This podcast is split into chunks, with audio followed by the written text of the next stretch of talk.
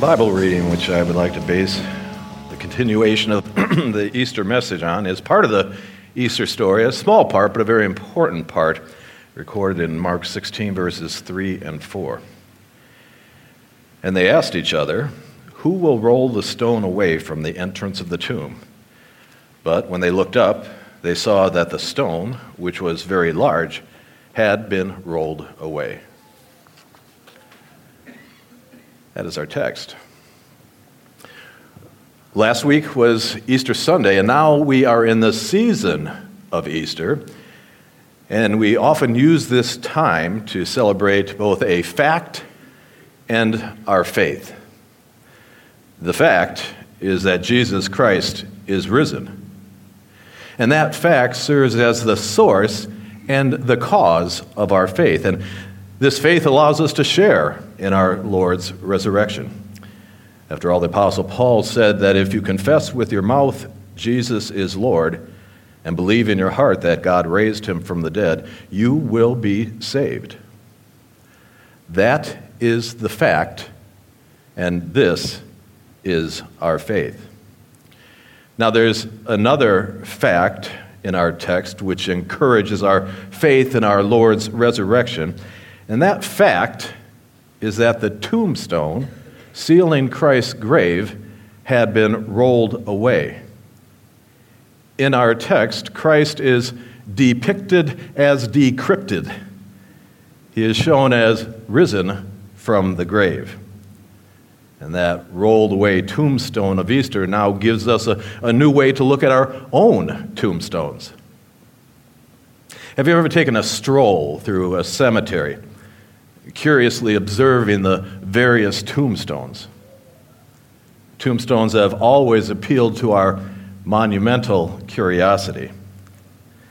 Tombstones have two functions they mark and they separate. Tombstones mark death. They are solid reminders that death is real. Tombstones also mark specific people as dead. Death is not some vague idea, but rather a very personal reality. Tombstones also separate, they separate the, the dead from the living. Now, in Jesus' day, tombstones served as doors sealing off the entrance to a grave. Nowadays, tombstones uh, simply serve as symbolic doors, uh, sealing off the entrance to a grave. They, they separate the dead from the living. They separate decay from vitality. Tombstones mark and they separate. Observing these tombstones then elicits a response from the living. Most people generally pity those on the other side of the tombstone. Perhaps we conclude that they can no longer enjoy life, or at least life as we know it. But this pity soon evolves and escalates into loneliness and despair when the deceased is a loved one. That means we're alone. Will we ever see them again? But the living can be such a vain bunch. Perhaps we need to consider the possibility that these tombstones are not marking others as dead and separating others from our precious presence. Now, this consideration can be prompted by looking at the shiny marble of a tombstone in which we see a reflection, a reflection of ourselves. Perhaps that tombstone is actually marking us as dead. Perhaps it is separating us from real living. Perhaps we need to look at a tombstone that way in order to appreciate the Easter tombstone.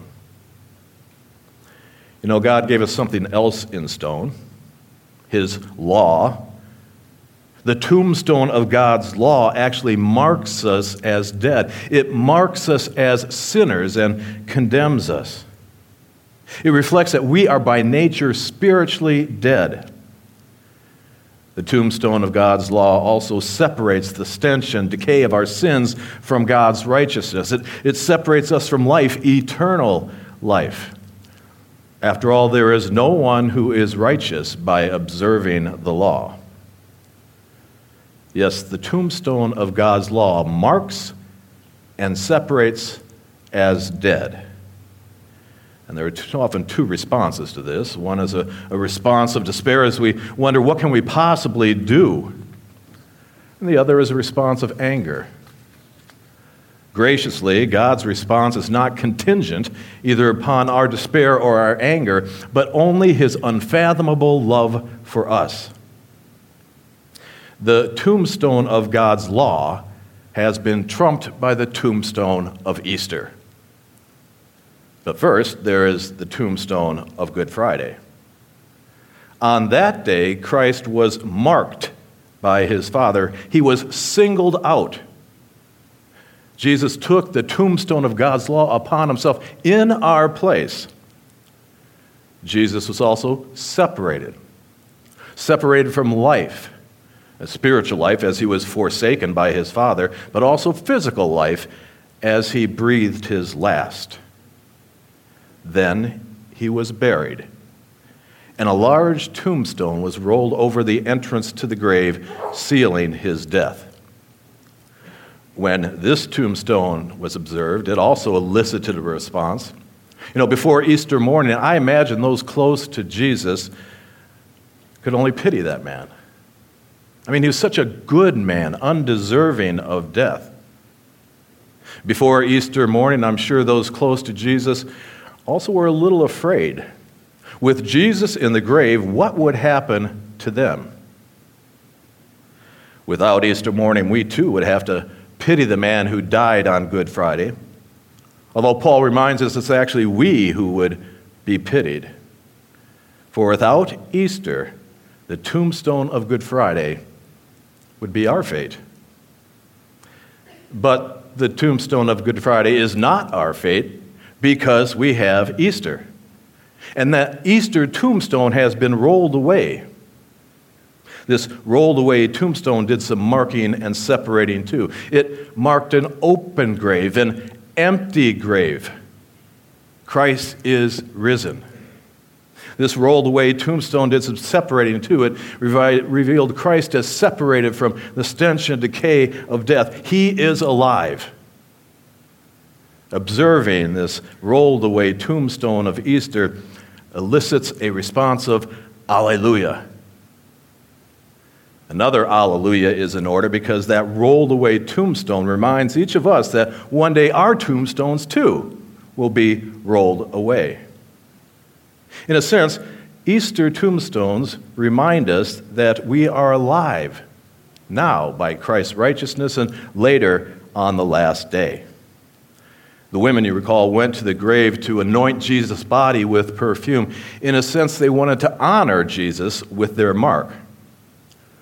Well, in reality, it is actually Jesus who honors us with his mark. And we receive his mark in baptism. That's why Easter season is so often associated with baptismal remembrance. We are alive. You know, the Easter tombstone can also remind us we've been separated, uh, separated from the guilt of our sin and the sting of death. It reminds us that we will share in Jesus' promise when he said, Because I live, you too shall live. Observing that Easter tombstone elicits a response of rejoicing. That's why we're here today, to rejoice for the gift of life. So the next time you go to a cemetery to observe the tombstone of a loved one, whether it be father or mother, husband or wife, son or daughter, rejoice at the gift of life God granted them among you, and even more so for the gift of life they now share in the presence of our risen Lord and Savior. And when you get to thinking about your own inevitable tombstone, don't panic.